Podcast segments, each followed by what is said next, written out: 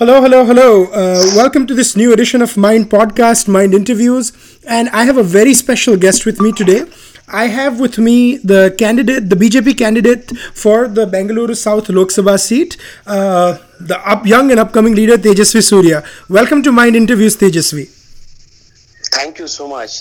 It's such an honor and pleasure talking to you. Yeah, oh, absolutely. The pleasure is mine. So, Tejasvi, first of all, appreciate you taking time for us for your busy campaign schedule. I know it can be easy.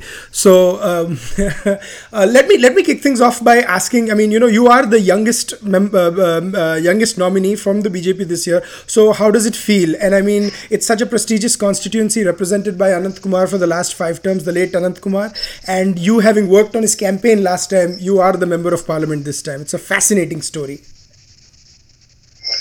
Well, it's not a strange thing in the Bharatiya Janta Party to actively and concertedly groom and promote leaders of the next generation. Right.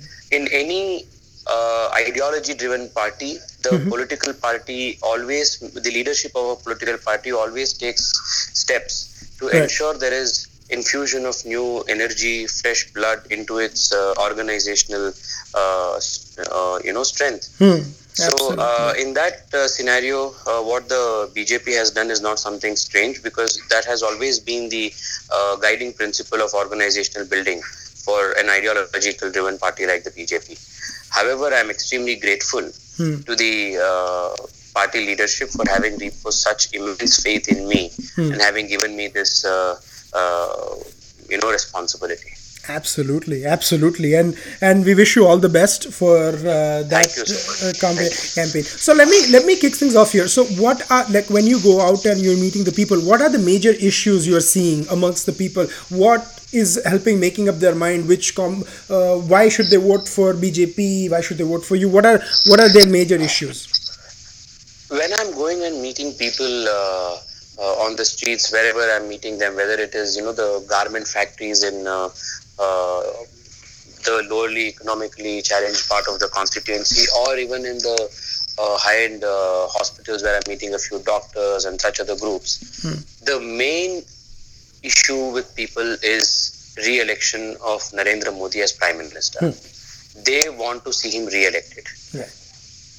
And the kind of concern they are showing towards ensuring that he is re-elected with a thumping margin and a massive mandate is something spectacular.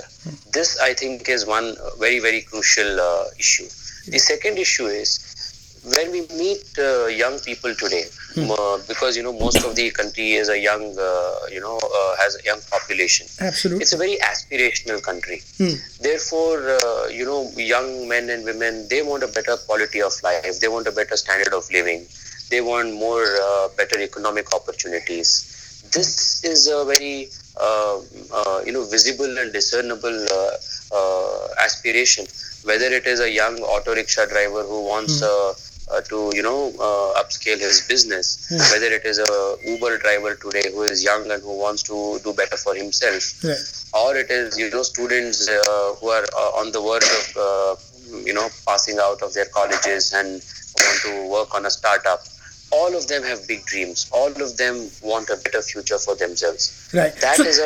That is the pulse of India today. So it is the election of an aspirational India for an aspirational India, right? Yes, so, very true. Absolutely. So, and I mean, you're absolutely right. So if 2014 was a wave election, it almost seems like 2019, do you see is a reaffirmation of that wave? Or do you see that that it's this is now an election based on the performance of Narendra Modi?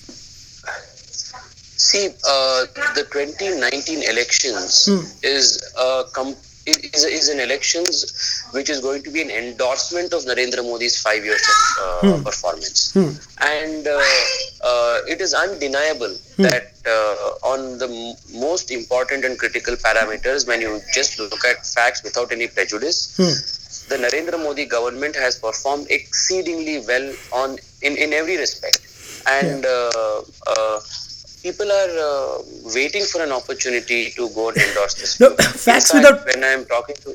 Oh, sorry. I didn't mean to cut you short. Please complete your point. Yeah. Yeah. So when I go and meet people, they, it's natural where candidates and political parties go and ask people to vote and, ensure success in elections. But when I'm on the road, people are coming and telling me that don't be complacent, don't be, don't take things for lightly, go out, ensure the Prime Minister gets complete 300 plus. We need him. So this is an election where voters have become Narendra Modi's workers. So one very interesting thing you mentioned was if you look at the facts objectively, right? Because my good friend Hindol Sengupta wrote this piece long back ago about the Khan market consensus. Because you have a certain left liberal media in Delhi who are looking at their own interpretation of facts. I mean, this is not even their post-truth. This is their own truth. Right. So how do you deal with that? Because there is a two realities of India, right? One that is governed from the TV studios in Delhi where they think that they are creating a narrative, and one when you go on Bengaluru South, local people, you ask them what is there. So is there a dichotomy between them? Of course, when you meet the common people, they are extremely positive about the way the country is progressing. When I speak to the likes of, when I speak to the so-called left liberals, they try to paint such a gloomy picture of the country. And when you are young and it's a young country, it's dangerous to paint a negative, picture of the country, because when you are young, you are naturally very positive about life. Right. And the young people of India are extremely talented. They are intelligent, capable, and they all want to, make good lives. And they all want to see better opportunities than what they have today. And they are willing to work hard. They are willing to. When you look at people who travel all the way from the small remote villages of Uttar Pradesh and set up small, eateries or some small stores here in Bangalore because they want to live a more honorable life, it just shows there is a very active, dynamic, economic activity going on in the country. Absolutely. And people have to come out of poverty in some manner or another. And they have to do it in a manner which is sustainable and self-empowering, not dependent on 72,000 or 6,000 rupees per month toll from the government. By the way, they still haven't not decided whether it's a top-off scheme or not. So between Congress also, they are fighting over what kind of scheme it is. So see, the Congress party will promise you anything in this election. Okay, it will promise you. If you are a separatist and you approach the Congress party, they will promise you that they will fulfill your promise also. If you are a nationalist and you go and talk to them, they are ready to promise whatever your demands are also. So if you are a socialist also, they will promise you something. If you are a capitalist also, they will promise you something. I mean, the Congress party basically has no credibility left. They are desperate to win this election and they can promise anything.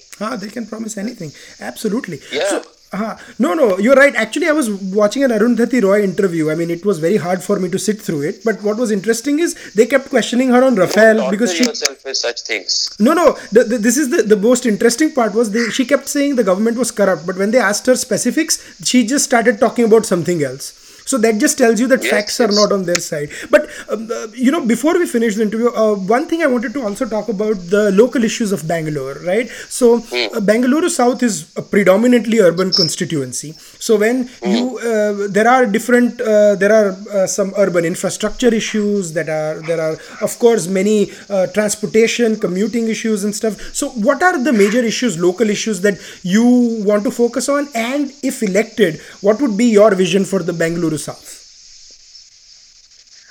Bengaluru is a great city founded by a great visionary, Kempe Gowda, almost 650 years ago. And the man at that time had a vision that the city will grow, in a very large manner, and had even had demarcated the, boundaries. And two such, gopurams, which indicate or demarcate the boundaries, happen to lie in my constituency. So The first thing that Bangalore today needs is a grand vision or akin to what Kempe Gowda had envisioned 650 years ago. Right. For a very long time, Indians, especially after independence, have had a very have been stuck with a romantic idealization or idealism of villages. Right. As a result of which, our urban centers have not been taken care of properly in a planned and effective manner. The first ideological change that needs to be ushered in the whole country, which I think Atal Bihari Vajpayee and Narendra Modi have done in a large extent, and which the next generation of political leaders of India must take forward, is to bring in this ideological support to urban planning in India, right, because the cities are the real engines of growth for the country. So I think the first starting point would be to articulate a grand and audacious vision for the growth of Bangalore as a sustainable, world-class metropolis of the 21st century, which promises great quality and standard of living for all its inhabitants. Absolutely. This is the starting point. Yeah. Second, and this vision should encompass at least the next 50 or 100 years minimum. Yeah, it has to be. Reform is a process and continuum. Yes. However, to address the immediate challenges, Bangalore's public infrastructure needs a complete overhaul, and that should be the first key priority. And the second aspect is Bangalore's water crisis, which is only looming, becoming more difficult by the day. Third is Bangalore is attracting a large number of migrant workers, and where do we house them? How do we provide them with municipal facilities? This is the other pressing challenge. The other most important... Please complete your point. Yes. The other most important challenge of the city today is to ensure that Bangalore's climate, Bangalore's solid waste management, Bangalore's urban living culture, all of these things are also protected, because Bangalore is a very cosmopolitan, all-accepting and diverse city, and that social harmony of the city must also be maintained in a very capable manner. Absolutely. So I think these are the most important issues of the city, and what I mentioned by saying that the city needs a complete infrastructure overall would include all of it, whether it is fast pacing the suburban rail, extending metros, planning for a bigger airport, planning for another extension of the international airport facility in the city, whether it is more flyovers, whether it is upgradation of our city's public transport, whether it is using modern technologies like Internet of Things and AI to better manage the traffic in the city. Yeah. So all of these things. And this is, I call our generation problem. This is our generation problem. Our generation's problem. Together, it's about where you see the city in 20 years, 30 years, 40 years, and so forth. So I'm glad you articulated that vision of that. But my last question to you would be, people talk about this idea of India debates and stuff. And, Prime Minister in 2013, I remember this BJP national executive very correctly said what his idea of India was. And so when people talk about a idea of India, and then you have articulated an idea of India which talks about, AI, reforming infrastructure and stuff, how do you respond to these people who talk about this idea of India debate? Well, I don't know. These I find them very pessimistic. Actually, I find them purposefully pessimistic. I like that word, purposefully pessimistic. Yes, and there's not much you can do. If someone chooses to, if someone is really sleeping, you can wake them up. And if someone is pretending to sleep, you can't do much about it. I don't think these people really mean well for the country. I don't think they want India and Indians to prosper, because they are career poverty activists. They are career activists on one or the other two issues. So I think what India needs today is a very rooted indigenous, if I can use the word Hindu, a Hindu approach towards governance. Hindu, a dharmic approach towards governance. A dharmic approach towards governance, which would mean inclusivity, which would mean acceptance of all diversity, which would mean absolute,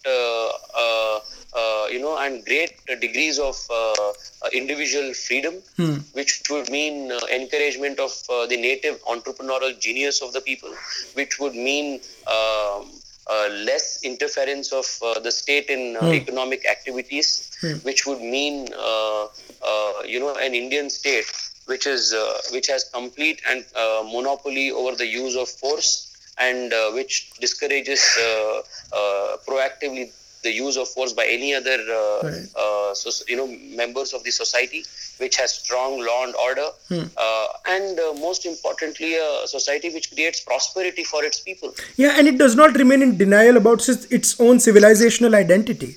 So most important, which a state and a society which will unshackle its colonial and its inferiority complexes and come out as a resurgent, superpower. That's wonderful. The idea of India that I firmly believe in. Wonderful. Wonderfully put, Tejasvi. Well, from me, Adit Kapadia, and the team of Mindmakers, I wish you all the best, Tejasvi. Thank you so much. I'm a big fan of the work that Mindmakers is doing. Yeah. I'm an ardent follower of all your, work, podcasts, of your articles. So, appreciate it. Congratulations. Please continue the good work that you're doing. We're all in this together. And we wish you all the best and hope to see you in Delhi very soon. So, thank you, man. Thank you so much. Thank you so much and good luck again. Thank you. Thanks, man. Thank you so much.